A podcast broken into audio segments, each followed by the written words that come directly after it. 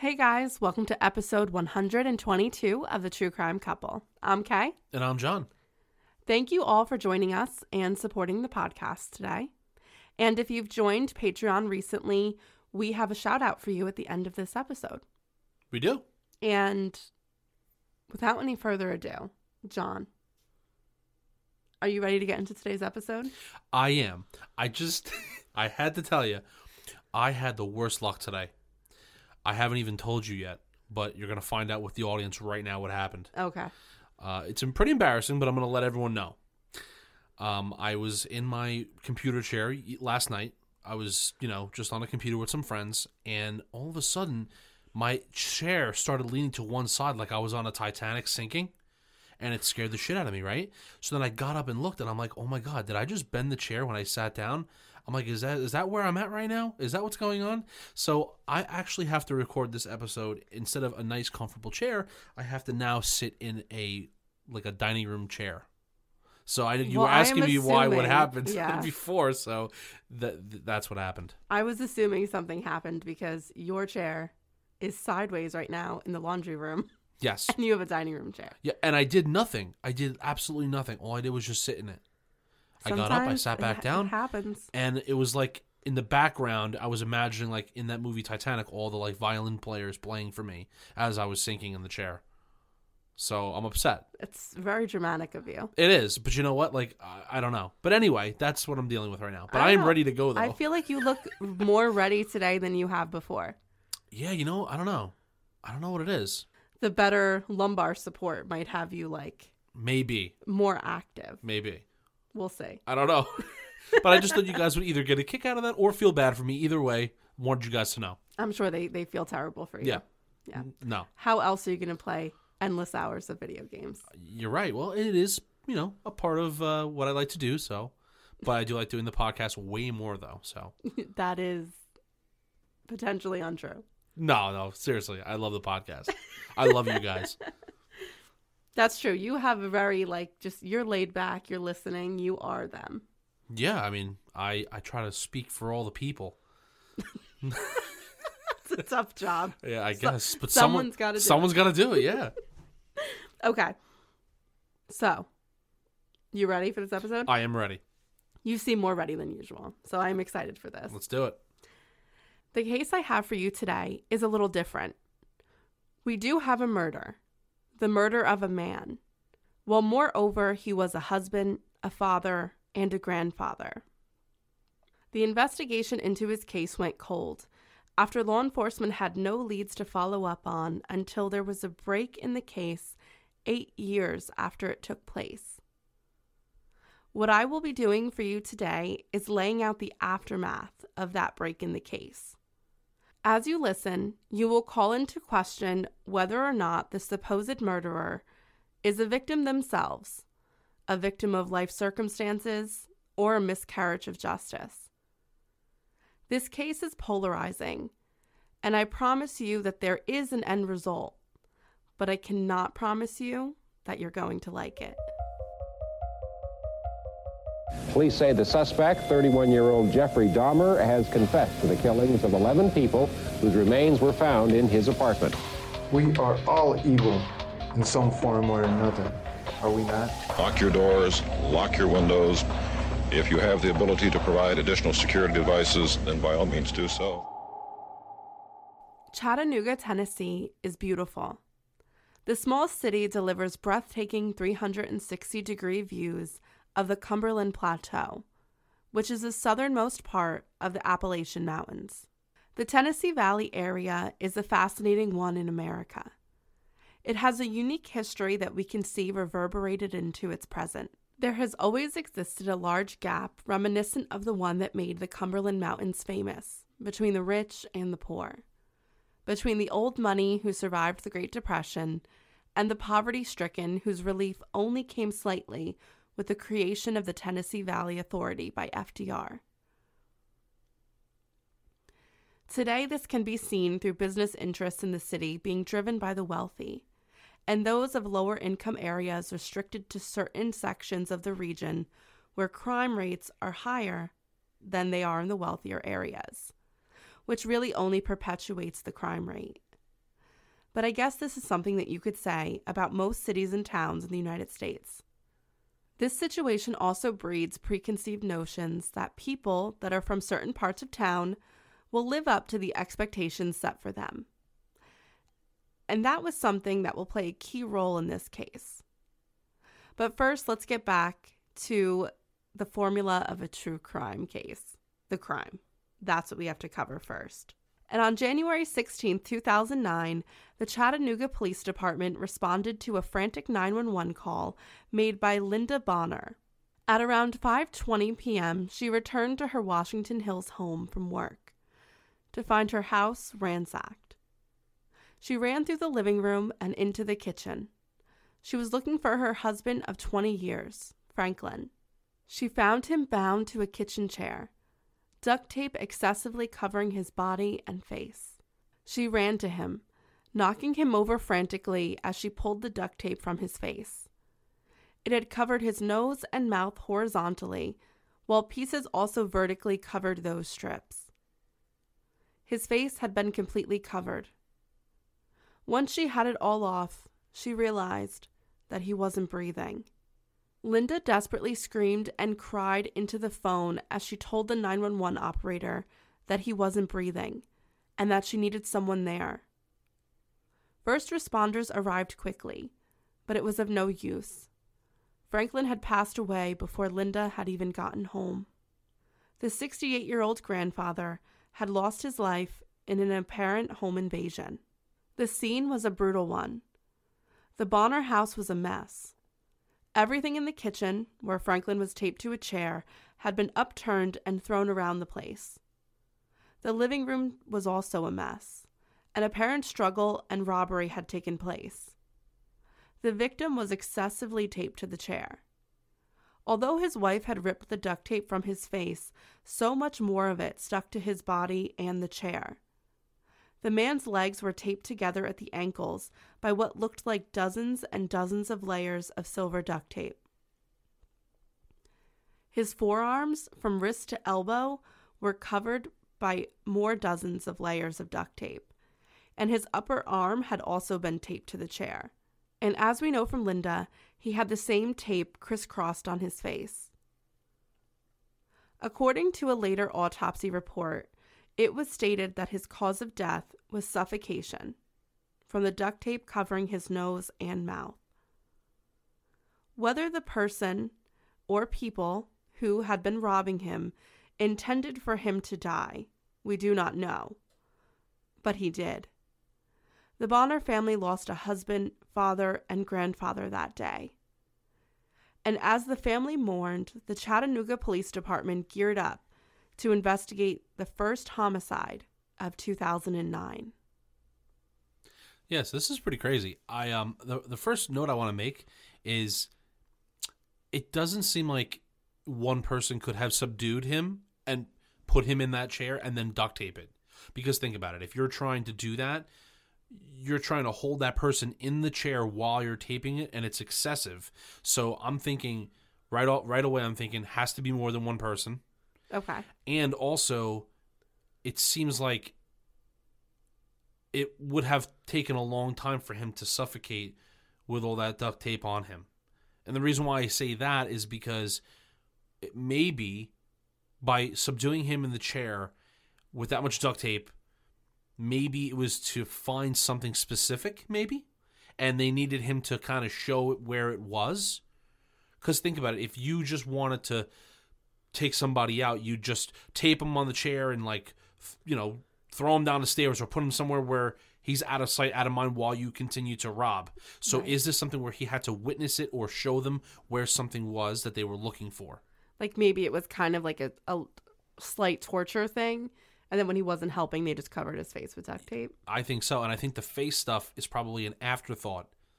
Like, his whole body was encased in it, yeah, practically, but his face might have, you know, maybe he was speaking to them, and then they, you know, at the end they kind of They didn't just... want to talk to him exactly, anymore. Exactly.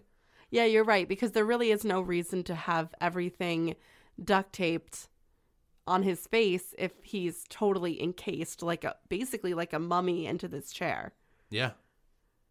That's a really brutal way to go, let me tell you. Yeah, the duct tape is, is excessive on his whole body. There are crime scene photos of this, and it's very sad to see. I also have to say that while the person or people, and I, I agree with you in saying that this definitely has to be more than one person, they had to have known when he stopped breathing, because he had to have been stopped struggling. Yeah, I mean, it's and true. They did nothing to help him, so... Although this may be like an unintended murder, they had to know that he couldn't breathe under there. Also, so I think it is. Kind yeah, of and I'm going to bring up another point too that we want to keep in mind. He was how old? sixty-eight sixty-eight I'm just going to say it. If he's sixty-eight years old, you know, you are getting on the older side. Anything could happen to you. If you're restricted in such a way, right, you're going to struggle to get out. It's human nature to want to try to pull, you know, pull and push and try to get out of that situation, right? When that happens, you got to think your heart rate's racing. You know, you're you know you're exerting energy. You can't go nowhere. It's possible that, like, you know, he could have even, you know, died by a heart attack or some other way of of that. Maybe he even tried to tip the chair over and break out of it and like hit his head and, and died. Like, there's so many things that could have happened while he was in that chair, or, or you know, that maybe they didn't intend to, for him to die, but he still died that way. Well, no, he definitely only died of the suffocation. Right, but we don't know. No, I know that, but I'm saying, like, think about his struggle f- for maybe a... They could have caused his death in other ways, correct, you're saying. Correct. Yeah, I think that their concern was not for him and that they really didn't care whether he lived or died through this. Right. A motivation for the home invasion was revealed right away by the Bonner family. So this is very interesting because usually what... Um, we see is that when there is a home invasion or something, or a victim just period, we do always hear, oh, there was nobody who wanted to hurt him. There was no reason why someone would want to break in. or, And in this case, we're like, no, there's a reason right away. And that was the fact that Franklin, a retired Chattanooga Public Works employee, was known in the neighborhood to be a numbers runner and a small-time marijuana dealer. Because of this, it wasn't unusual for him to have a lot of cash on him. So this kind of pointed detectives in the direction that maybe somebody had robbed him because they were looking for or thought he had a substantial amount of cash on him. You know, because when people would want to bet or they'd want to buy marijuana, they would usually kind of just show up at the house located on Enterprise Lane. So it could have really been anybody.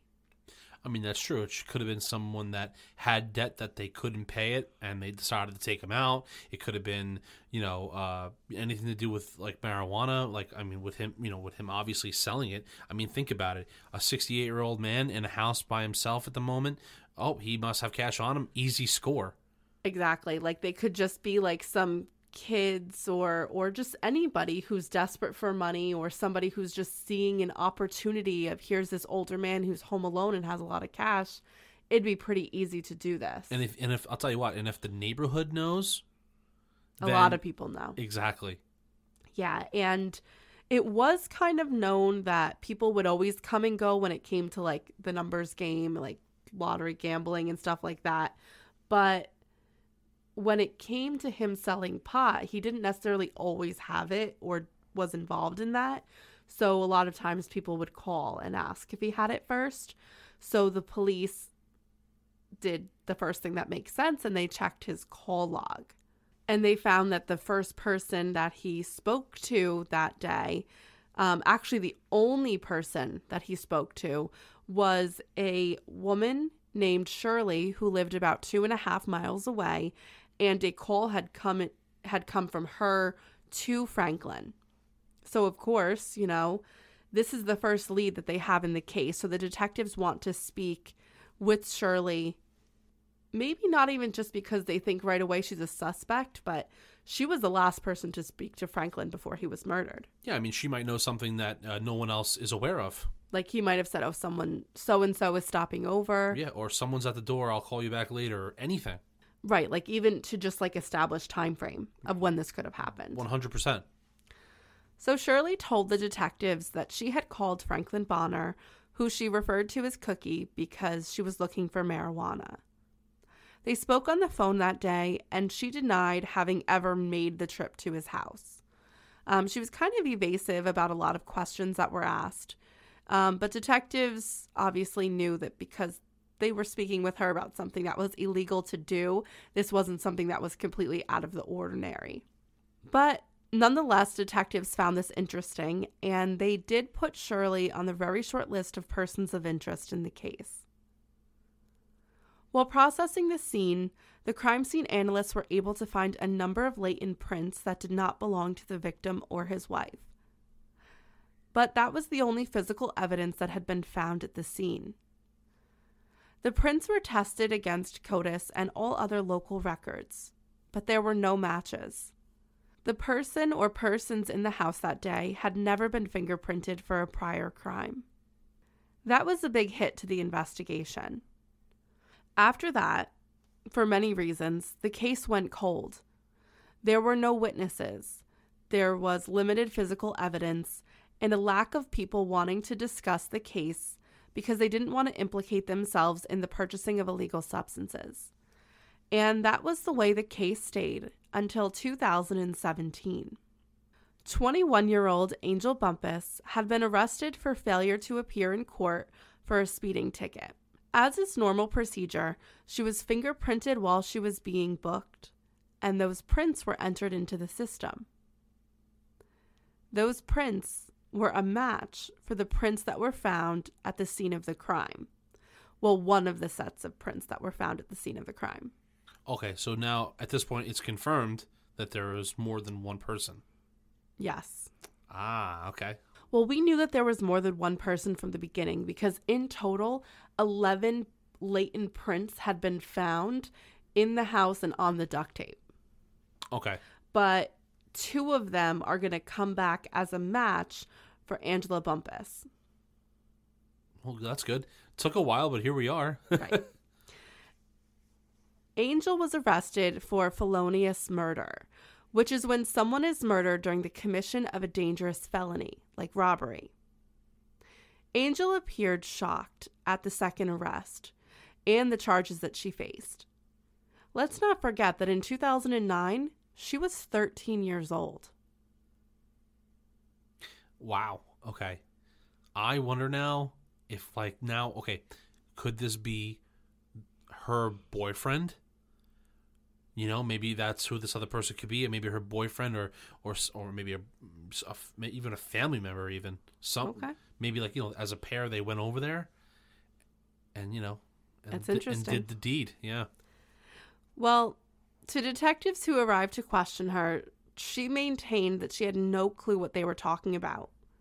She had not been at the Bonner house, and she never had been. She had nothing to do with the murder when she was thirteen years old. Now, this is something that I find very interesting, and I don't know if it's the right call by the state of Tennessee, but the decision was made that Angel, even though she was thirteen years old during the commission of the crime, was to be tried as an adult. That is interesting. That's a good point.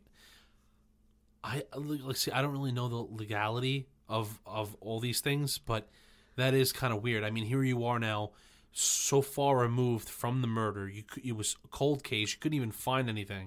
Now we have a match in CODIS, and now you want to charge this person, but not charge them when they committed the crime, but as they are now. Yes. I find that a little, I find that a little screwed up, I think. I have to agree with you, and I think this is also kind of just like a tactic also by the prosecution too, because they, they really want to come in hard on this, and they want to see somebody really serve some time for this murder because it's been a cold case for a certain amount of time. And it's easy to come in and look at a woman who's twenty-one years old and say, okay, you're going to be tried as an adult. But I think it would have been really difficult to do, to try a thirteen-year-old, and Angela Bumpus, when she was thirteen, she weighed maybe eighty pounds soaking wet.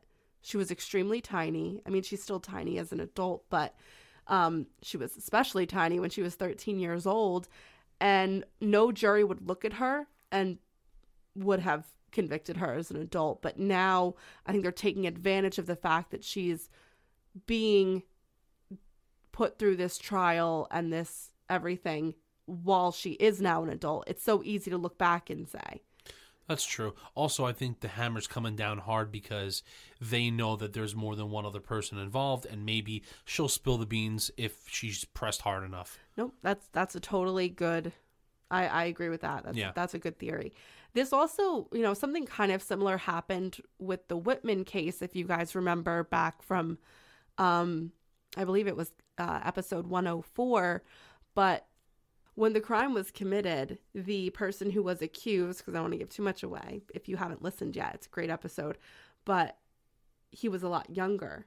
And then now you're going to face a trial older, and it is a lot easier for a jury to convict a grown adult versus a child. Of course, because I think as a child, I mean, everyone knows. I mean, like, they look they look way more innocent, you know, in their tone of voice and in their stature and everything. So it's harder to be like, did that person really do that? It's a kid. Look at them. Like, yeah. Are they capable? Yeah.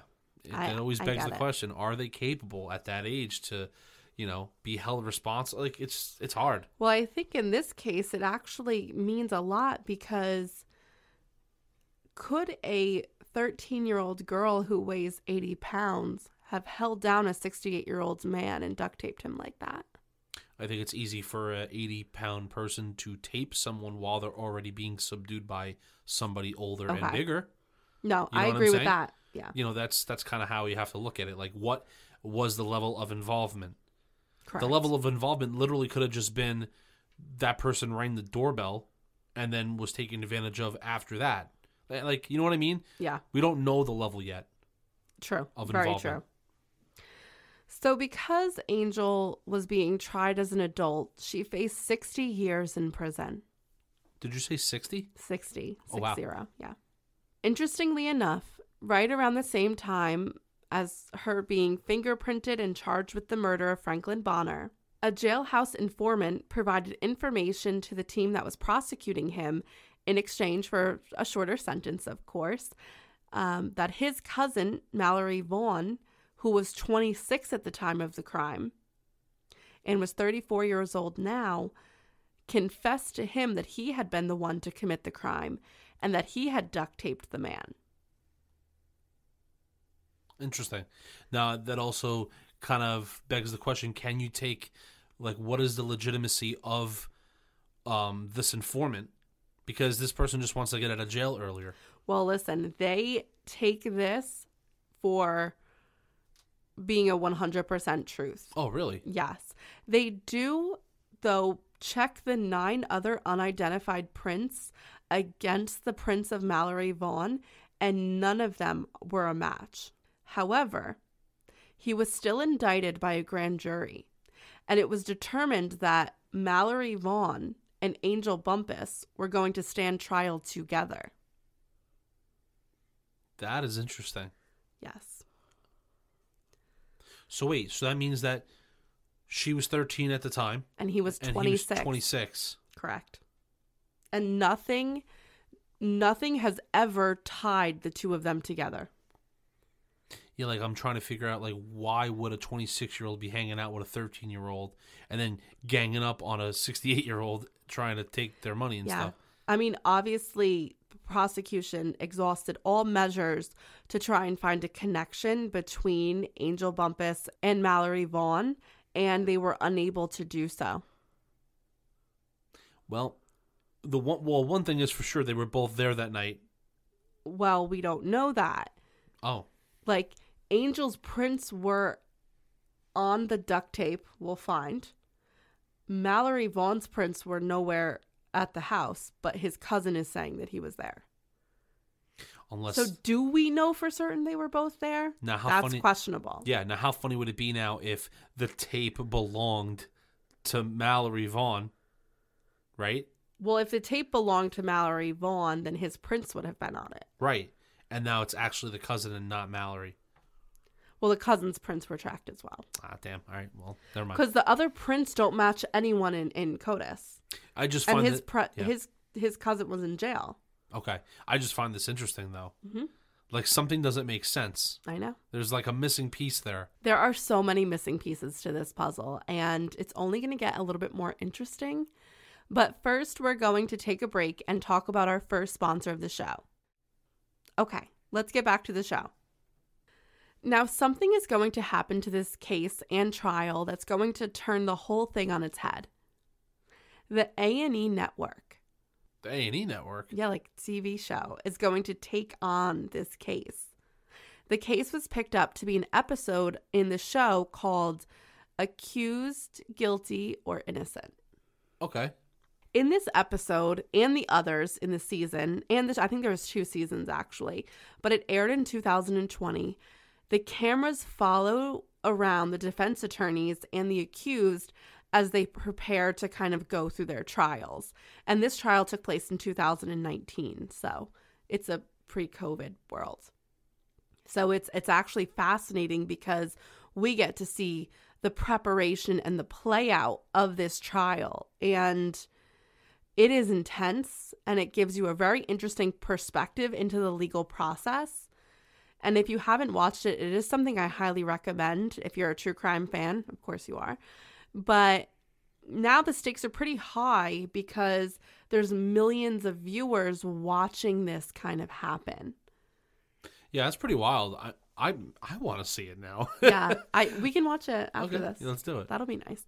A little another date night. Yeah, just back to back. So um, I will say my only criticism for this show, I know the premise of the show, so it wouldn't make sense if they did this, but it would be interesting to have a little bit more of an insight from the prosecution's perspective. I don't know if they didn't want to get involved or if they just didn't want to show that side, but we kind of do only see things from the, the side of the defense. But that makes sense. I guess it's one of those things that's better than nothing, you know? No, it's true. And it's it's completely fascinating if you're interested in the legal aspects of these cases. The show helps weave a web of confusion because really nothing but confusion surrounds the case and the family of Angel Bumpus. And I have to admit that things were a little confusing. Um, first, Angel is no longer in Chattanooga. She moved to Kentucky when she was only sixteen years old. She claimed to the cameras that she wanted to leave Tennessee to get away um, from her grandparents' house, particularly her grandmother, who she was the one that she didn't get along with too well, and um, who her grandmother is makes the case very confusing. Her grandmother is the original person of interest in the murder of Franklin Bonner, Shirley. Oh, wow. That's crazy. Okay. The woman who called Franklin the day of his murder is actually Angel Bumpus's grandmother. Interesting. Very much so. Especially because she does not have a good relationship with her grandmother, and she moved out three years after the murder. Wonder if there's some sort of connection there or, or some sort of reasoning, or we could find something out with that. Yeah. Now, Angel said that she lived with her grandparents for ten years, from when she was six years old until the time she was sixteen and chose to leave.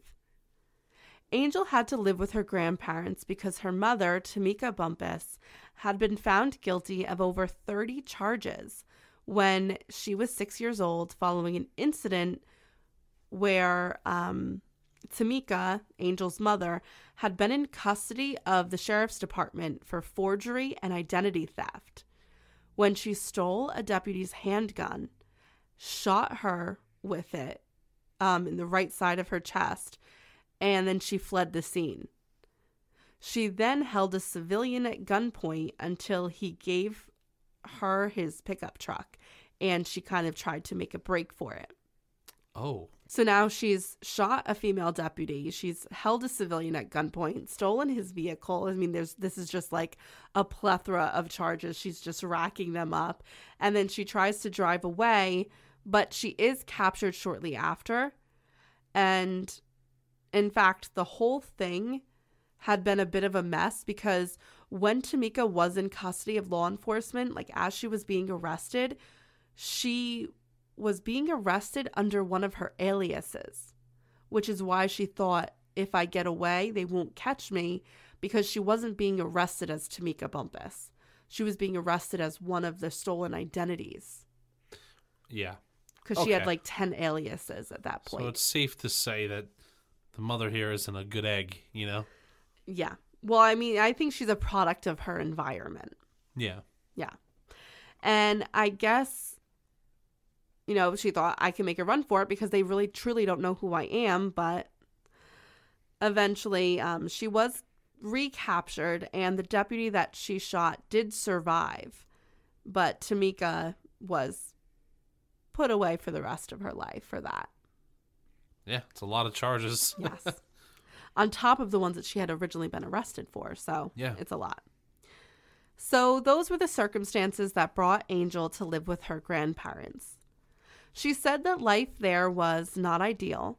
Her grandfather was quiet and kept to himself, but her grandmother never showed her love. It was not an I love you, we give each other hugs kind of household. At thirteen, Angel claims that she was quiet. She liked going to school. She kept to herself. She had few friends. And like I said before, she was very tiny. She weighed about eighty pounds. She dreamed of leaving her grandparents' house and having a family of her own. So she most certainly had not been involved in the murder of Franklin Bonner. In fact, she said she didn't even know where he lived. And I think this is something that's interesting because earlier you said, could there possibly be a possibility that she was the girlfriend of Mallory Vaughn? And from the picture that is painted by Angel was she was a very shy kid who was into reading and school, and she wasn't out, you know, being left to her own devices and just out in the street. She wasn't like that. So what would motivate her to do something like that? It's it's well, yeah. very strange. Which then is would then well Then in that case, it's even weirder than that her prints are all over this. Well, not all over it. They're in two spots, and we're going to get into exactly where her prints were found on the duct tape. Okay. Angel, at the time that her trial is about to begin in two thousand nineteen, twenty-three years old. She's a beautiful woman and now a mother of two adorable daughters. She does have a husband, but he is kept very much out of the programming and even the news articles. Like, we know very little about him. She is working hard to provide a life for her children with her husband, um, but again, he's kept out of everything. And she's also studying to become a nurse. So she very much so is providing a, a phenomenal life for her kids, and she's trying to, you know, put herself through school, which is, nursing school is very difficult. She told the cameras that she had left Tennessee because she had wanted a fresh start. It wasn't only because she didn't really enjoy life at her grandparents' house. She also left because she wanted to escape the stigma of being a Bumpus. Her family in that area had a bit of a reputation. Her mother, of course, was in prison. Her grandmother had a record, as did two of her brothers and a number of her aunts, uncles, and cousins. So it's kind of like I said in the beginning of that episode, is that like wanting to kind of escape the stigma that surrounds you, and, and that's what she wanted to do. And that's why she made what she felt was a clean break to Kentucky.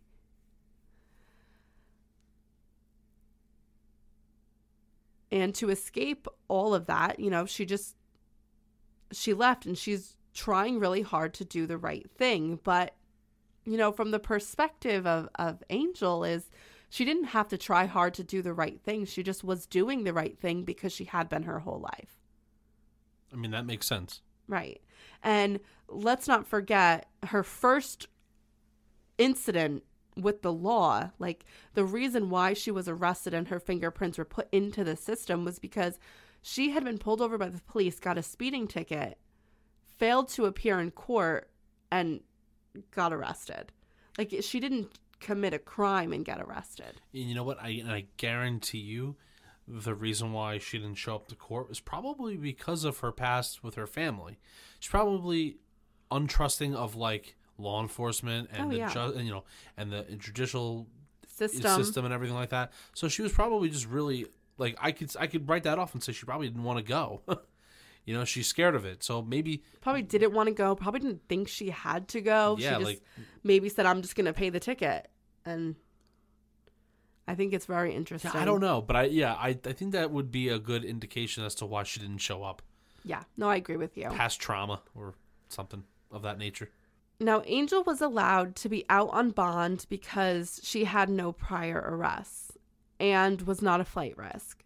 She had school to attend, work to go to, and two young children to take care of, which she did while she was out on remand. She actually lived three hundred miles away from where her defense lawyers were and where the trial was to be held. So every so often in preparation for the trial, she would have to travel all of that way to assist her lawyers. Her defense attorneys had to answer two questions in order to prepare a proper defense for their client. Could she have done it? And is there a reason as to why her fingerprints would be on the duct tape at the scene if she had never been there? Their first claim was that the thirteen-year-old girl had not physically carried out the crime, nor did it make sense that she would have. According to the prosecution, the robbery and the murder had occurred between two and four p.m. Angel did go to school that day, and she had taken the bus both to and from school. The bus home from school arrived at two forty-five p.m. Now, that only gives her a window of an hour and fifteen minutes. However, the Bonner house was two point five miles away from her house. Is it possible that the bus dropped her off at two forty-five, she walked to her house, retrieved duct tape, walked two point five miles, which takes forty-four minutes to walk conservatively, met up with Mallory Vaughn, a man double her age, and committed that crime in twenty-five minutes? I don't think so. I don't know. I know it's so it's so crazy just to say right off the bat no, but I don't. I just don't know if that's enough time. And also, I still can't establish how these two are getting together to do this. Yeah. Like, forget all that other stuff that you just said. What puts these two at the same playing, like the same playing field? What makes them work together what to go carry this out? What is their connection?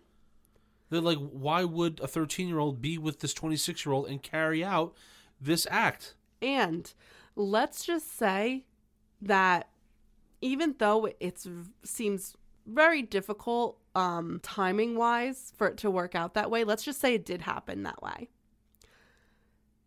Wouldn't a thirteen-year-old child have been manipulated by this twenty-six-year-old man? Like, this is, she's not the mastermind of this. No, I don't, I mean, no, I wouldn't think so. Now, I'm not saying that, you know, just because someone's an accomplice, they should get so much of a lesser sentence. But I think this is a little bit of a different situation when a child is being manipulated by a, an adult in a crime versus two adults taking, you know, a role in a crime. Oh, no, I agree with you one hundred percent. Also, did I just she... think the factors are just very strange in this case for her to be tried as an adult here. Yeah. Now, did she know where he lived? No, she claims that she has never been to the Bonner house. So then let me ask you. I'll ask you. Okay. Do you think it's possible at thirteen years old to walk two point one miles, whatever it is, to a location that you have no idea where it is? Does that make any sense to fit that window of time? Not unless Mallory Vaughn told her to meet him there, but then there's no records of the two of them ever having had communication. Right, so no communication, doesn't know where the person lives. At thirteen, to walk two miles, two two plus miles to a location you have no idea where it is, and you're just carrying duct tape with you. Yes, and within a small window. I don't. I I find the whole like dynamics of that scenario just totally off to me. I just, I just, I don't think, right. I don't think now, it happened that way. If you told me that the grandmother was the one where and the fingerprints were on her it, over there, or, or yeah, now she knows where he lives. She obviously has his phone number. Yeah. Did she drive her? Uh, did you know? Did she drive her over there? I think that's the thing. I think there are so many unanswered questions, and we're gonna get into what Angel has to say about that aspect of, well, there has to be some family involvement here, and oh, Angel yeah. has a specific response to all of that. Definitely. And I think that that kind of is a huge missing part of this case. But I don't think that she would have just acted alone. Whether she was being manipulated by Mallory Vaughn or a family member, she is still a thirteen-year-old child in this case. Yes. So I, I find, even if the scenarios did ring to be true, there was still a, a manipulation factor happening here. I, I don't think I don't find a thirteen-year-old to be a, a mastermind of um, going to rob someone who has cash on them because they're selling marijuana when they don't have any issues and they're doing well in school and taking the bus to and from school. And I, I don't know. It's just, I seems... don't think it fits her character at thirteen years old. No. Do you know what I mean? Like, I understand, like, okay. She's like not a... someone who's been in and out of juvenile detention right. or. Well, I'm sure other people would make the claim that because, you know, her family has uh, a history in prisons, in and out of prison, that it would sway her to be some way. I'm sure there would be people out there that would say that. But if she, you know, look, she's never shown any sign of that. She lo- seems like she was a quiet type who tried to do well in school. It doesn't fit the character. I agree. So the second question, and the other factor in the case, is the fingerprints. There were a few things working to benefit the defense in regard to the prints, and a number of things working against them. What was bad was the fact that Angel's prints turned up twice on the duct tape and on the sticky side. So, I mean, what, what they're saying is, which it, it of course gives the impression that the latent prints were left as she was breaking off pieces of the tape versus maybe just having picked up the roll if they were on the outside part of the tape. You see what I'm saying? Totally. But the interesting aspect of the prints was the fact that there were nine other latent prints that couldn't be matched. Who did they belong to? It's because according to the physical evidence at the scene, let's just say this jailhouse informant is correct in saying his cousin committed this crime. And let's just say that Angel Bumpus was there. Who do the nine other prints belong to? Well, I don't... There was someone yeah. else there. That's possible, right? But, I mean, if they can't be matched or there's not a one hundred percent match, I mean, it could just be from them touching, right? No, it's it's not their prints. Okay, so the other prints are not matching to the other two people there. Correct. Okay. Well, no, there are no physical prints of Mallory Vaughn being there. Okay, so it's just okay, it's just, just Angel. Just Angel. Okay. Uh, that is weird. Yes. Also, huh. the house is a complete wreck. If Angel had been there, wouldn't her prints have been somewhere in the house? On a door, a table, a surface, anything. Her prints were only on two fingerprints on the duct tape. That's it. Nowhere else. What if she was wearing gloves until... Until she took off uh, the duct tape? Think about it. I know... like, but it seems that no one was wearing gloves because there are fingerprints everywhere. So one person wouldn't only be wearing gloves, a thirteen-year-old, and then take them off to do duct tape and then put them back on when no one else was wearing gloves. This was not a crime that was committed with gloves on. What if... I got something for you. Okay. What if... the, of course, they're not going to be suspicious of prints of people who are in the house on a daily basis, right? Or someone that lives there, like his wife, right? Right. What if... everything in the house is a wreck because the wife wrecked everything. No, the wife was at work. Yeah, I got no answers. Because I was, well, just hear me out. I know I, what I, you're saying. Like, maybe yeah. one of his family members was involved. But that doesn't, but that is, has nothing to do with the fact that if Angel was there, why are her prints not in other places? Like the other latent prints that are in places, they're on the dining room table, they're on the duct tape, they're on the wall, they're on a doorknob. Her prints are only on the duct tape, nowhere else. So she touched nothing else in the house, only yeah, the duct that's, tape. See, that's so strange because it's like we're trying to establish if she was there, and the evidence on the tape proves, well, that's weird. The you know that means you must have been there to rip off the tape to to to continue, let's say, wrapping this poor man in tape. But yet, like you said, there's nothing in the house. So are we trying to say that we can't establish if she was in the whole entire residence of the house?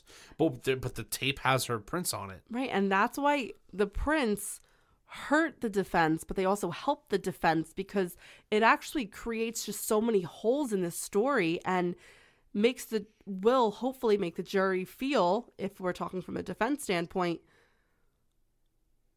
something else must have happened here. Like there are holes, massive holes in this story. Something else must have happened, and reasonable doubt is kind of being created, which is the only thing that needs to be established to determine that someone's not guilty is reasonable doubt. And it seems like there is a tremendous amount of reasonable doubt at this point. Yeah, because I mean, if you're having a hard time as an investigator finding the, like creating a base to work off of, like, you know, like, okay, these are my, this is my evidence. This is the base of my evidence.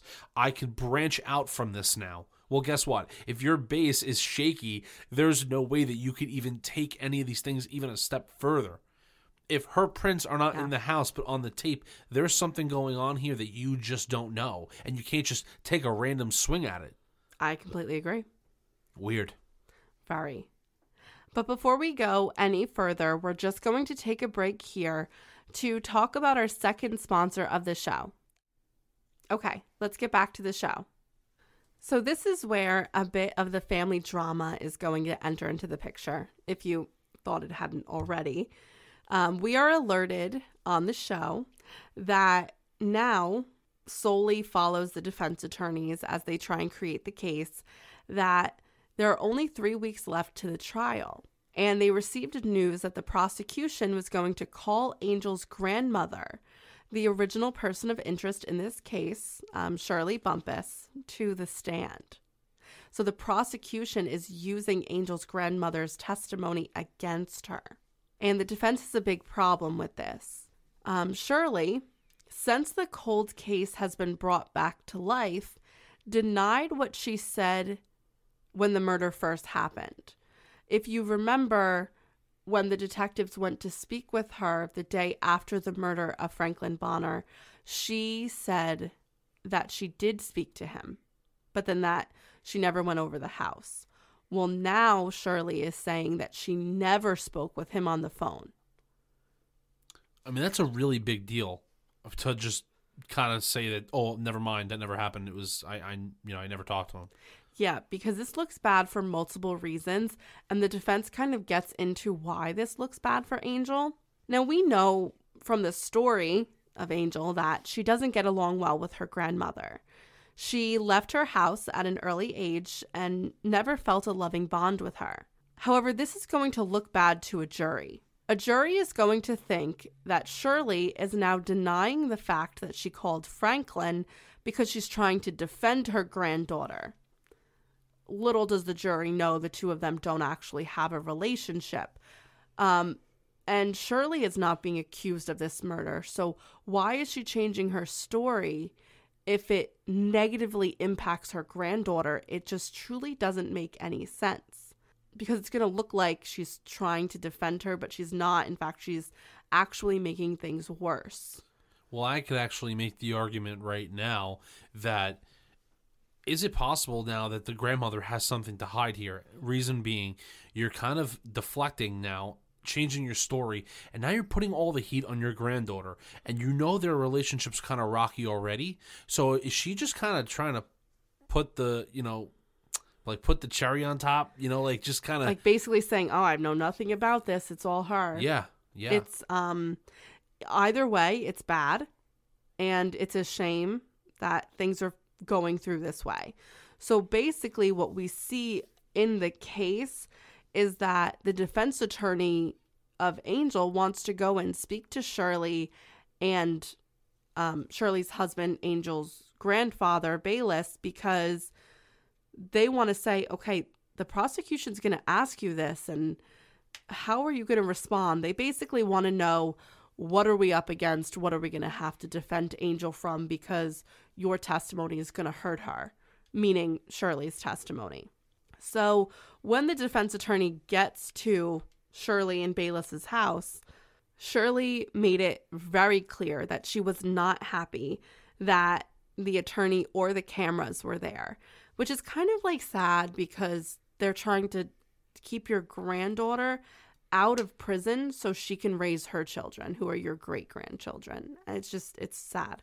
But Bayless is very impassive to kind of the whole situation. And Shirley, when questioned by the attorney, claimed that she didn't remember what happened ten years ago. And even if she was possibly presented with phone records in court that showed that she called Franklin that day, she would say, oh, I would just tell them I don't recognize the phone number because it's ten years old. So now this is stressful because she could easily help Angel by just saying she did make the call, but that she just didn't go there. Also, who's forcing her hand to test uh, to testify? Well, she's being ordered to by the prosecution. Okay. So she has to testify. Okay, I thought that she was a willing participant. No, she doesn't want to be testifying. Um... But, like, this is what's confusing, is she does know that she called Franklin Bonner. She admitted to calling him, and now she's lying about it. So it's not like, oh, I'm lying to protect my grandchild. It's actually, I'm lying to hurt my grandchild when I could just tell the truth and hurt them and help them. Right, exactly, because, like, any any small detail to this cold case right. would help.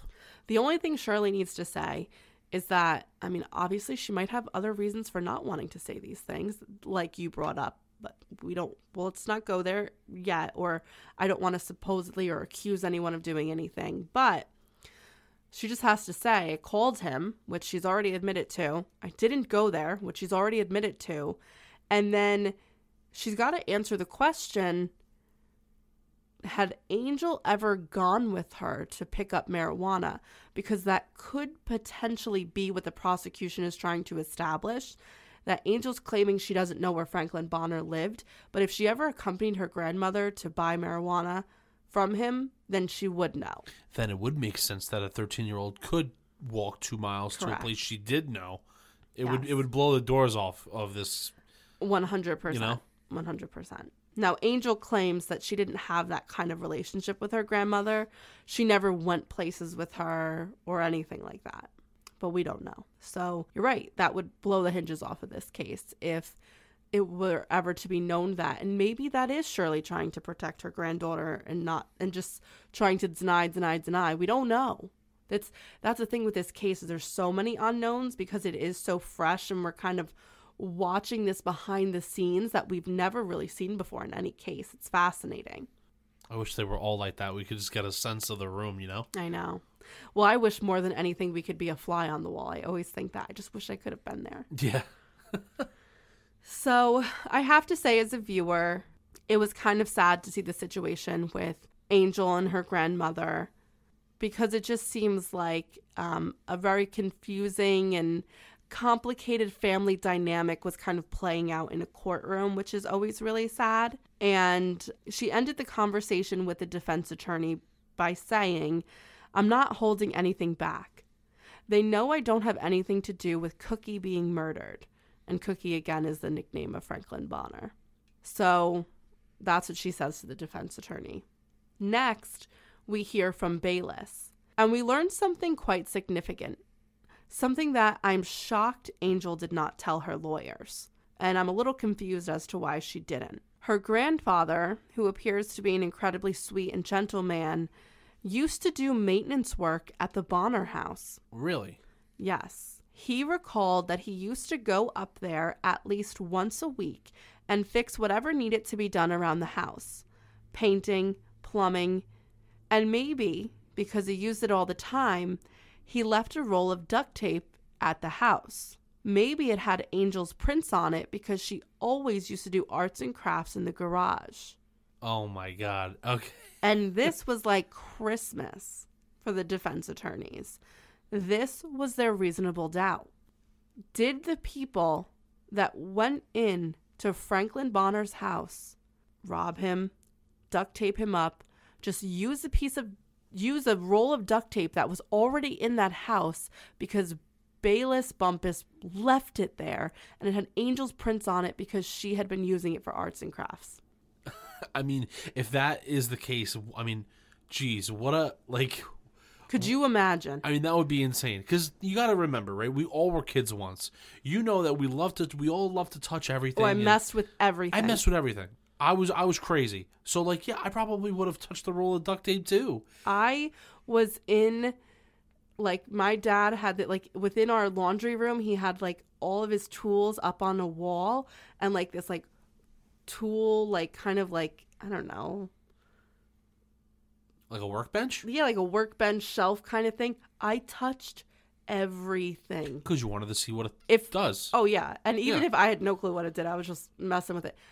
If a crime would have been committed with any of those weapons, six-year-old me would have been facing a murder trial. Well, exactly. I mean, like, for real. Well, and that's exactly what we're talking about here. Like, think about that. You relate it to yourself for a second. Imagine ten years, you know, you're thirteen years old, ten years later, you're like, what? I didn't kill anybody. And that's really kind of what we get from Angel Bumpus. Yeah. What the hell? That's crazy. Uh, by the way, my, my thing when I was a young kid, for whatever reason, I used to love to test the the tensile strength of pen of pens. So if they, like, I would try to snap them and, and to see if they would break. That's terrible. Yeah, I know. It was crazy. And then maybe, like, I'm like a serial killer or something. I don't know. But why? Because you tested the strength of pens? That's not an accurate measure I of know, serial I'm killers. I'm just kidding. Oh, it was a, it was a joke. It's but... not like the triad of, like, messing no, with know. animals, peeing your bed. Well, and well, I never did any of those lighting things. Fires. I did have a fire fascination for a while. Really? No, yeah. But I would. And then one time I broke a pen. And the ink went all over my mom and dad's living room. Like, brand new couches, brand new, like, throw pillows, brand new rug. I'm sure that went over well. It didn't. It it really didn't. But you know what's crazy? My dad never found out until, like, a couple years ago. Well, that's good. That's good yeah. cleaning well, skills from well, your mom. I have to, well, it was my mom and it was my aunt. They were, like, scrubbing. Scrub masters. And they got everything out somehow. I don't know how, but congratulations to them because well, you they know saved what? me from... Uh, a very long punishment. They would have been good crime scene cleaners. Oh, yeah, you're right, actually. Maybe. Hopefully they had no experience in doing no, that. No, I don't think so. Okay. So this was huge news for the defense. This is their reasonable doubt. Like, you always want, okay, if we're saying she wasn't at the scene, what's the reason why her prints were there? Boom. It was kind of like gift wrapped to them. Yeah. So, of course... Now, they're going to call Bayless to the stand.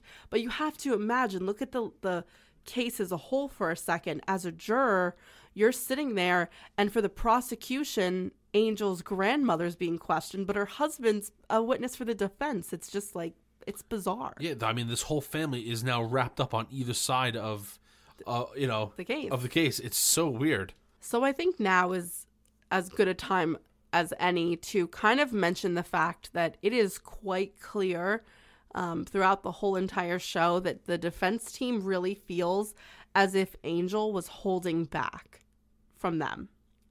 Like, she would drive the three hundred miles to meet with them and kind of talk about the case, but she would never really have anything to say.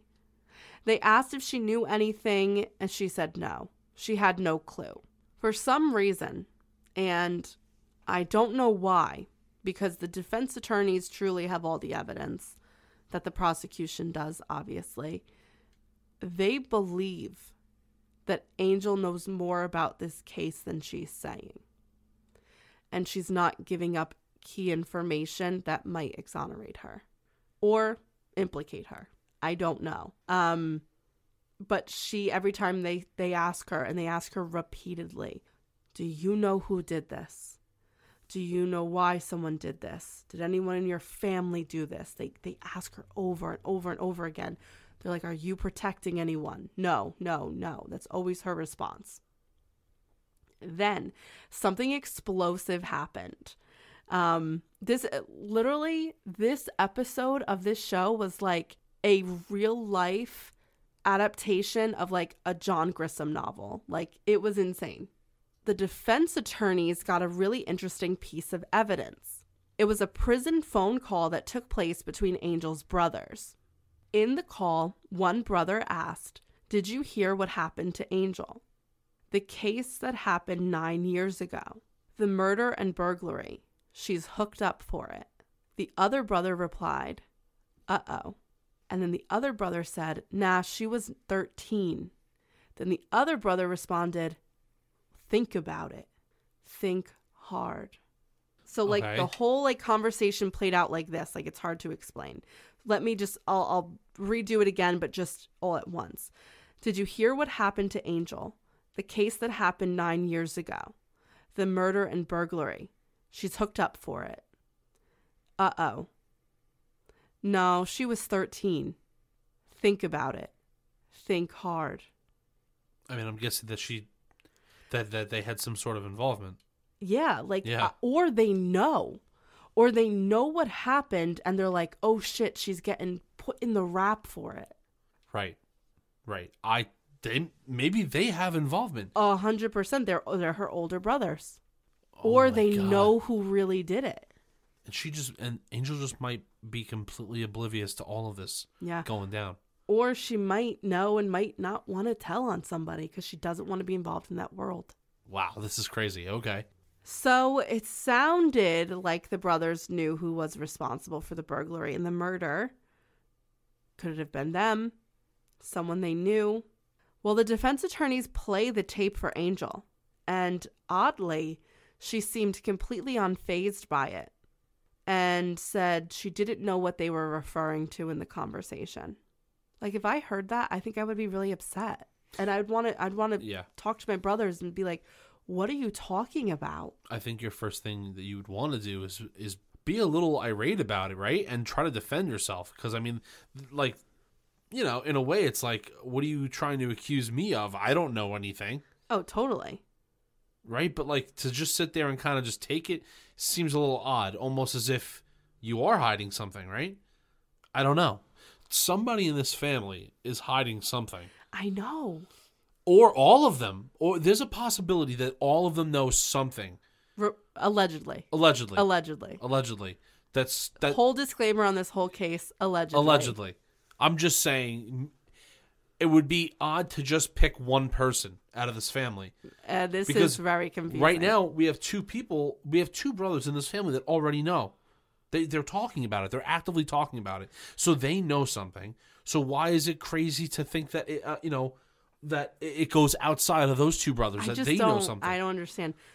Think think about it. Think hard. No, no, talk hard. Tell people. Well, no, if your well, sister didn't do it. Well, because they know that they're in jail. I know. And they're talking to and each other. And then that makes me think, is that why the prosecution is going so hard on her?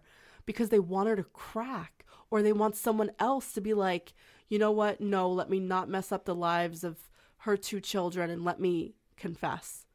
Is that what prosecution is trying to do? I uh, maybe, yeah. So her attorneys press her again and again, ask her, you know, are you protecting anyone? Do, do you think anyone knows what happened? And she continued to tell them that she didn't know what happened or anyone that did. And now there's a flip side to all of this. Angel no longer lives in Tennessee, and from what it looks like, she no longer has a relationship with her family. She has her life on track, and she's a hardworking mother. I don't think she would give up her daughters to protect a family member, though. Like, I I think Angel, if she didn't do this, is completely oblivious. Because I can't see her. Like, if she doesn't have a relationship with her brothers or her grandmother, then she wouldn't protect them to potentially lose her children. Do you know what I'm saying? Do you know what you're saying? So I, I, I that adds a whole nother layer of complication to this.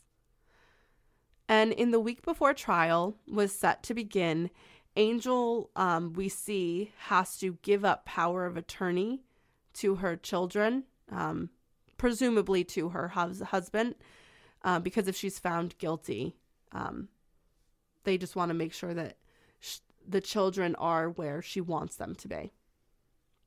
It's complicated. Um, and now during the trial, which she will face with Mallory Vaughn, it is important to note that the evidence against Vaughn does not implicate Angel and vice versa.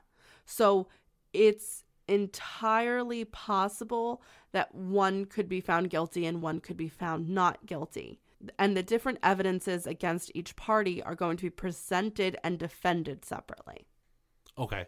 It really, the reason why they're being tried together is because there is very little evidence against Mallory Vaughn, and the, it saves money for the state for them to try them together for the same murder. I mean, that makes sense. Yeah. But before we get into the trial, I just want to take a break to talk about our final sponsor of the show. Okay, let's get back to the show. So now we're getting into the trial. Are you nervous? I'm anxious to find out what is going on and who's hiding something. Do you think she's going to be found guilty or not guilty? Wait, let me go through the trial first and then I'll ask you again. Okay. I'm just excited too. Okay. Okay. On the first day of the trial, the opening statements are made by both sides, and the defense makes a really strong point to the jury that if there is reasonable doubt, they can't convict Angel or Mister Vaughn. Linda Bonner was the first to take the stand, the widow of the victim, and it was heartbreaking to watch her recall the day that she found her husband dead. Linda Bonner had been very vocal about the catching of her husband's killer throughout the years when the case was cold. When she had been asked by a local reporter why she hadn't moved after the murder, she said the killer or killers took Franklin away from her, but she was not going to let them steal away the house that she built with him for her children. So she stayed, and she hoped that his murderers would be caught. And now two defendants stood trial, and she was very adamant that she wanted to see both of them punished.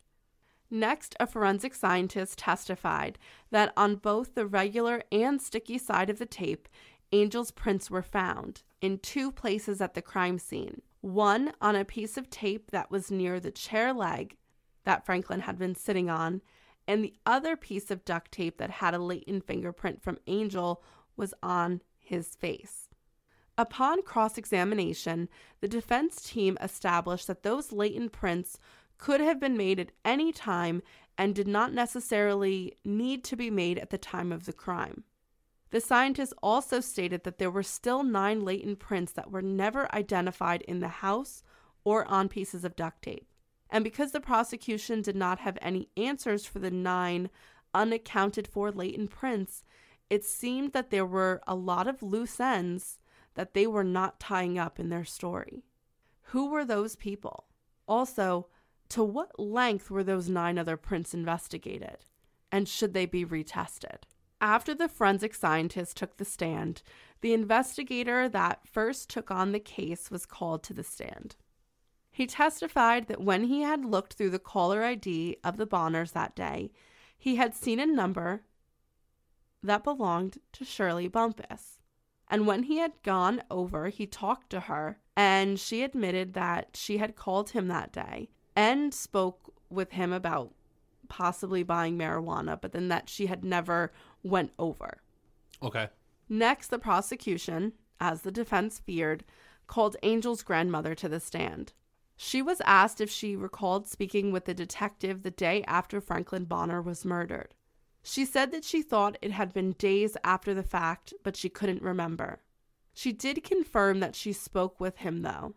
She was asked if she told the detective that she called Franklin Bonner. She said no. She said no. She said no. Okay. So now you have a detective saying she told me yes, and then she comes on the stand and says, I told him no. She was asked if she had purchased marijuana from Franklin Bonner at around two fifteen, and she said no, she did not. Now, this is all very strange, because what it looks like from the standpoint of the jury, if I was sitting on the jury, that the prosecution is implying that Shirley had something to do with this crime, because why else would they ask so specifically if, now this is key, she bought marijuana from him at two fifteen. We know the crime happened between two and four. right? So that would implicate her in the murder. We also know Angel didn't get home until two forty-five. So they are they trying to say that they thought that this was Shirley and that Angel's not involved? I mean, that's a good point, because right, because then that would, the timeline that has already been established would fit. Yes, and I think that um I don't know, I think that this might be their way to, I don't know, but then it can't be, because then if Angel is convicted of this, they're not going to then go and go after Shirley unless Angel folds, but she's not folding. But I feel like if Angel had something against her grandmother, she would just say it, because she's not getting along with her, and her grandmother is, I be, I feel, being involved in the prosecuting of her. I yeah, remember how we were talking earlier about how, you know, they're doing they're kind of putting the hammer down on her to see what else she might know. At this point, she would fold. She would fold. I mean, think about you. Like, if anyone put themselves in this situation, like, you just tell them anything you know. But, well, it's sixty years for a family member you don't even talk to. Right. Who is hurting you right now. Yeah, that doesn't even care. But either way, either if the prosecution is trying to plan, plant something, or I don't know what they're doing. But either way, it looked like Shirley was lying. And Shirley, from the eyes of the jury, is directly connected with Angel, because the jury doesn't know about their bad relationship. Okay? And by proxy, if Shirley's lying, the jury's going to think that Angel is lying about either her family's involvement or the burglary and the murder or anything. So it just, it looks bad for her. So now at this point, during a recess, we see Angel, and she's very upset. She reveals that she's not happy with her defense. She wants them to be meaner. And I do have to say that um, the defense team, they seem very capable and very intelligent, but they are very nice. And yeah. I can, I do feel like I would want someone to be very aggressive in the defense of my life. There's a lot of people in the room that you need to, I don't want to say appease, but I know what you're saying. They're playing the game. They're playing the game. They're also trying to make it look good on the jury's behalf. Here we are. If you're in there, look, you're looking at the prosecution just going ham, going crazy with spewing out everything that they're doing. Right. And, you know, maybe if the defense team is, you know, staying calm and cool, it kind of shows, like it would show me if I was one of the jury members, that they're confident. The how confident this defense team is that they are not even flinching with what's being thrown at them. So it depends right. on who is in the room and who they're trying to, like, show their, you know, you know, or lo- who they're looking to appease. No, I get it. They're trying to hide their cards. Yeah. But what, and I get what Angel's saying is because I, specifically in the questioning of her grandmother, because I think Angel was really upset with her grandmother for taking the stand and saying what she said. So she wanted her defense team to be more aggressive with her grandmother in particular. And they weren't. So she felt like she wasn't getting her best defense because they didn't aggressively question, cross-examine her grandmother. Right. So that's what she wanted. And I can't imagine the frustration you must feel when you are on trial for your life and you feel like your defense team is not doing a good job. I mean, I could not even begin to comprehend how that must feel. But what we do see from Angel in these scenes is how unbelievably polite she is, in that you can tell that she is very upset at her defense team. And another thing is happening here is that Angel very adamantly wants to take the stand and defend herself. She feels the jury wants to hear her say, I didn't do it. And she wants to talk about how she didn't do it. And she wants to just, as anyone would, I just want to tell them I didn't do it, and then they'll understand. And her defense team is saying, no, don't take the stand because you really don't have anything to say because you don't have anything to say. You're, all you're going to say is, I wasn't there. And that's not what they want to hear. And I could tell she's really frustrated, but she's so polite that she says, okay. Like, you know what I mean? Like, it just doesn't seem like, it doesn't seem like this cold-blooded killer in any way. And if And if she did do this, you can't tell me that thirteen-year-old girl wasn't manipulated. You could just tell in her, I don't know. Well, that's kind of what I... This whole thing yeah. makes me like... Well, well, if you remember, I said earlier weird. that it doesn't fit her character. Right. It doesn't fit her character then, and it doesn't fit her character now. So... Right. So we basically leave that recess knowing that Angel is not going to testify in her trial, and she's very upset about this. So the prosecution is going to call their final witness, and this is the cousin of Mallory Vaughn. Don't forget, we also have to hear the evidence for Vaughn, and there really is only one piece of evidence, and that is um, his cousin accusing him of this. So his cousin takes the stand and testifies that Vaughn told him that he had duct-taped the man up and committed those crimes that happened, was his exact quote. The jailhouse snitch was the only evidence that the court had against Vaughn, and the defense team on cross-examination established that Vaughn's cousin was getting a seriously reduced sentence for his testimony. Now it is time for the defense to lay out their case. They reveal that they never even attempted to have the phone conversation between Angel's brothers entered as evidence. I mean, that's a pretty big deal, don't you think? Well, they did it because they said they knew the judge would deem it hearsay. But I'm shocked that they didn't even try to at least have it on the record that they tried to include it in the trial. Well, even that phone conversation, I mean, tell me if I'm wrong here, but that co- that conversation, yeah, it might be hearsay, but wouldn't that, though, create reasonable doubt? Um, yeah. They're talking about someone taking the rap for something that they didn't do. Yeah. So that would be an indication that there's more that's that's involved than what we know. Like, they, obviously someone's holding something back, and this person's innocent. I completely agree with you. Weird. Very much so. So the key witness for the defense is, of course, Bayless Bumpus. He established that he always worked at the Bonner house and that he may have brought over a roll of duct tape while he was working on something. And Angel, who always did arts and crafts in the garage, may have touched it. Now, this is hard because the jury has already seen his wife lie on the stand, so his credibility, although it shouldn't have been, I am sure was called into question by them. Which is sad because really, truly, this does establish reasonable doubt, um, a kind of almost seemingly impossible stroke of bad luck, but nonetheless reasonable doubt, especially because there's nine other prints on the tape that are unaccounted for. Yeah, that's true. And Angel's prints appear nowhere in the house. And um, now it was time for closing arguments. The closing arguments from the prosecution were simple. Um, Vaughn admitted he did it to his cousin.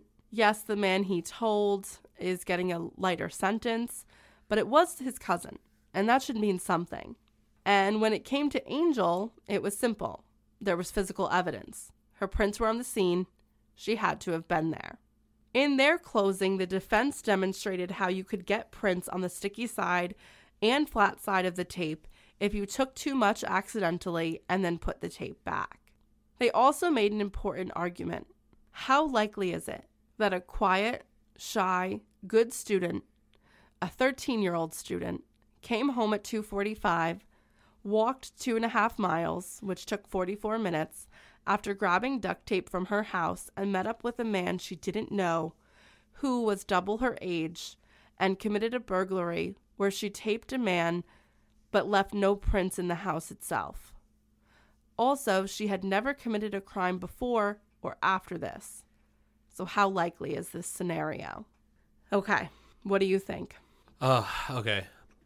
Okay, this is, it's difficult because I'm going to tell you what I think is the conclusion to this. No, no, tell me what you... You want to know what my opinion is on this? Yes, if you were on the jury. Oh, jeez.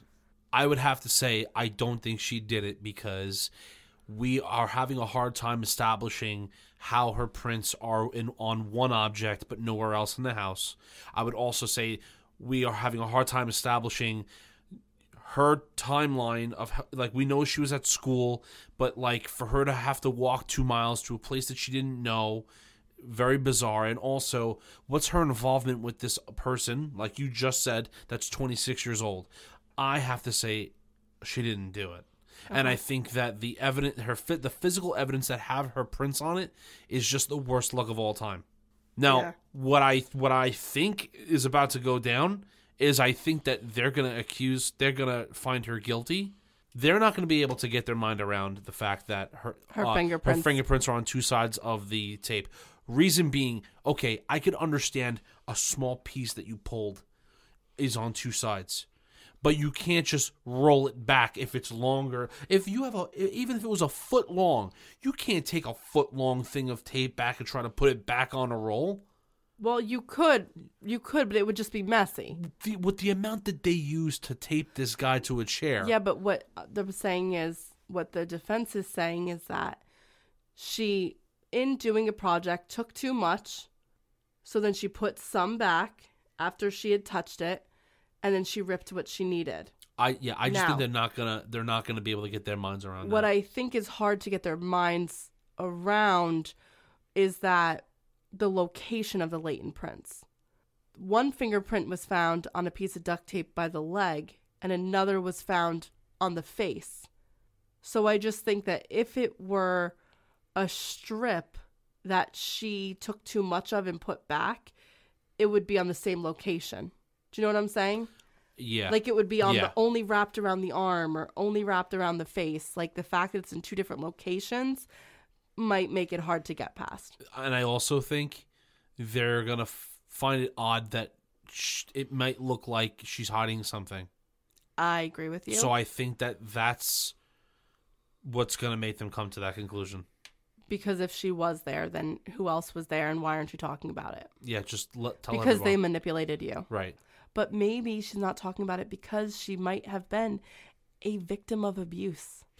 That will... Yes, that's probably what's going on, but we can't look at that. I know. Because we're looking at through the eyes of the juror in this moment. And the jury is not thinking about that. They're not thinking about the possibility of that. Yeah. Okay. So the jury deliberated for five hours. The judge read the verdict of Mallory Vaughn first. He was found not guilty. Okay.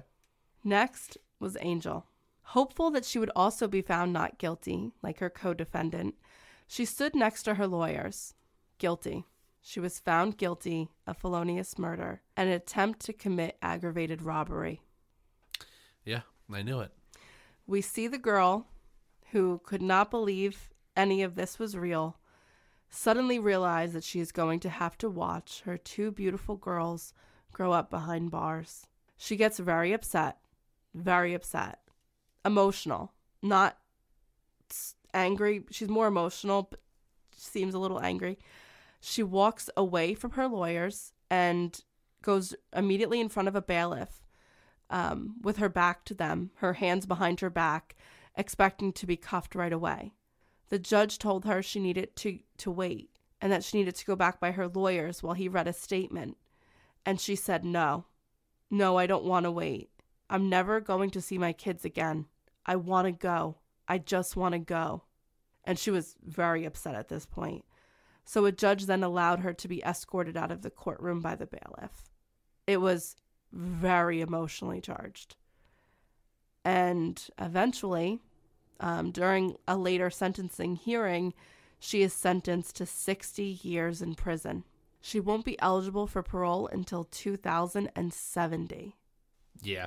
I, oh my God, I, I knew it because it is bizarre. I think that, yes, the tape, yes, you can create reasonable doubt, but it, people aren't going to see it that way all the time. Yeah. No, you're right. You're right. And even though she's thirteen, like, like physical evidence just speaks volumes, I think, to people that are sitting in a courtroom like that. They see physical evidence and they feel like someone's holding something back. They're going to find you guilty. I agree. And that's why I'm sure defense attorneys all the time talk about body language and all that other stuff, because it plays a role. No, it does. It does. And if she's holding back, and like the, her own defense attorney says, we can't even put you up there because you have nothing to say because you won't even say w- what you know. Right. So it's almost like you are hiding something. It's it's the whole thing is like, but what happened? Like, that's yeah. what you keep saying. And it's it's just tragic because now you have this perpetuation of a cycle that Angel Bumpus was trying to break in her actually taking care of her daughters and not being like her own mother. But now she ends up being like her own mother without wanting to be. I'm going to just say that I will end everything that I have to say with this. Okay. If she did not do it, then I think this is the one of the biggest injustices that I've ever seen. I know. In my life. Because also, she did this at thirteen. Even if she did do this, she was thirteen at the time of murder. Are you really going to give this, are you really going to give this thirteen-year-old girl sixty, sixty years. years in prison? Or are you going to put her in juvie where she could have her, you know, her, her whole thing expunged and be out at twenty-five? And, out at twenty-five. And she's twenty-six right now. Right. She would have already been out of prison. Right. So, like, like, what is fair here? If now, she would have been caught yeah. at thirteen, she would already be out of jail right now. Now, let's not forget, though, because we haven't really mentioned this. Someone did die here. Like, yeah. the guy died. It's very, it's it's really messed up. Right. And that, that I don't want to escape what we're talking about. Right. Franklin Bonner was murdered, and this was horrific. But, and let's just say, if Angel Bumpus was there, she was there under the orders of someone else, someone else who has not been prosecuted for this, the person whose true intention was to rob, possibly to murder, and was manipulating a thirteen-year-old girl. That is a, that is the perpetrator that we need to be going after, because you can't say they haven't done anything after this if they're going to do something that cruel. She was somehow being manipulated or abused by somebody, and that's why she was there that day. And that's what we need to find out. Or it's just a massive miscarriage of justice. And I think it's a ma- uh, miscarriage of justice to the Bonner family as well, because the true person isn't being prosecuted here. Exactly. I mean, this guy died. I mean, the best thing that you could do for this family and for him is to is for his murder to be solved and for everyone done properly. To be put away. Yeah, exactly. Yeah. Like, even if she was, let's say, let's say that she wasn't caught at twenty-five. Well, I'm saying caught, but you know what I mean. And it was at thirteen. Justice justice is served by making sure that she's sentenced to ju- a juvenile program where she could be, you yeah. know, um, I don't I don't know what the right word is. Rehabilitated. Rehabilitated, yes. Like, that's that is what's fair. She's thirteen years old. Right. So now just because she was caught later, now she's being punished as an adult. Right, where you know the sentence is way steeper when when your mind is not developed as it is at thirteen as it is at twenty-six. One hundred percent one hundred percent or even eighteen. Come on. I, I just don't I just don't know. And even if it was the right call, like I said, I just it's this uh, is this, this is, is an good. Intense one. Yeah. So this case is so intense because you're left shocked. Yes, her prints were at the scene, but was reasonable doubt presented? And even if she did do it, who was she being manipulated by, or who was the mastermind behind this? It's clear that some people know more than they're potentially saying. Um, allegedly, other people that she may know might be involved, or maybe just other people that maybe people that were in high school were involved. And they, like, there are so many potentialities here that have just not been explored. And I think need to be. And again, like you brought up, why was she tried as an adult? She had been thirteen at the time. So that's a very interesting choice. Now, Angel, with new attorneys, has an appeal scheduled. However, she has yet to have her day in court again because of COVID delays. She was scheduled to be in court on January seventh, two thousand twenty-two, but it did not happen. So most likely it will be rescheduled again. Angel's children are most, they most likely live with their father or a close relative on his side. We really don't know. The information surrounding her husband and her brothers has been kept very quiet. There are many social media pages and advocacy groups that are calling for a retrial. And if we see one, it is something that I would be very interested in covering, and it's something that we will keep our audience updated about, because this is a, a very interesting and, and like I said in the way beginning, this is a very polarizing case. Yeah, and I think that as far as the justice system is concerned, I feel like there should be, we shouldn't need these advocacy groups and stuff. It should just be as simple as the appeal process to get from start to finish should be a very fast track and just very simple way of doing it. It shouldn't be well, there's who has so the deepest many... pockets, who has the ability to do that. Like, these are things that are, it's a human right. Well, the thing is, is that our prisons are so overcrowded that the appeal process has to be uh, complicated and so lengthy because there's so many people waiting for appeals. Yeah, it's all about just the amount of people that we have incarcerated in this country. Even though those groups are really great, and I'm sure they do help out people. I'm not. Well, I'm just trying to say those groups exist yeah, because yeah. of the way right. things Whereas are. If, if it was fixed and done and yeah. made the proper way, you wouldn't even need it. Right. That's what I'm trying to get at here. We know. We know. Yeah, yeah. Just making sure. Don't worry. Those groups are great. I'm sure. I'm not gonna. I'm not hating on them. Okay. We cannot wait to hear what you think about this case. It's uh, very interesting. And um, if you do get a chance, you got to watch that episode, um, Accused, Guilty or Innocent, on A and E. Well, you guys know what I'm going to be doing after this I know. podcast. You have to watch it. It's, it's incredible. Yep. So um, before we go, we do want to thank our new Patreon supporters um, since the last episode. So we just want to say thank you so much to Caitlin, who joined and upped her pledge, so thank you so much. Lucy, Louise Brennan upped her pledge. Alexandra Sherman, Jess Huey upped her pledge.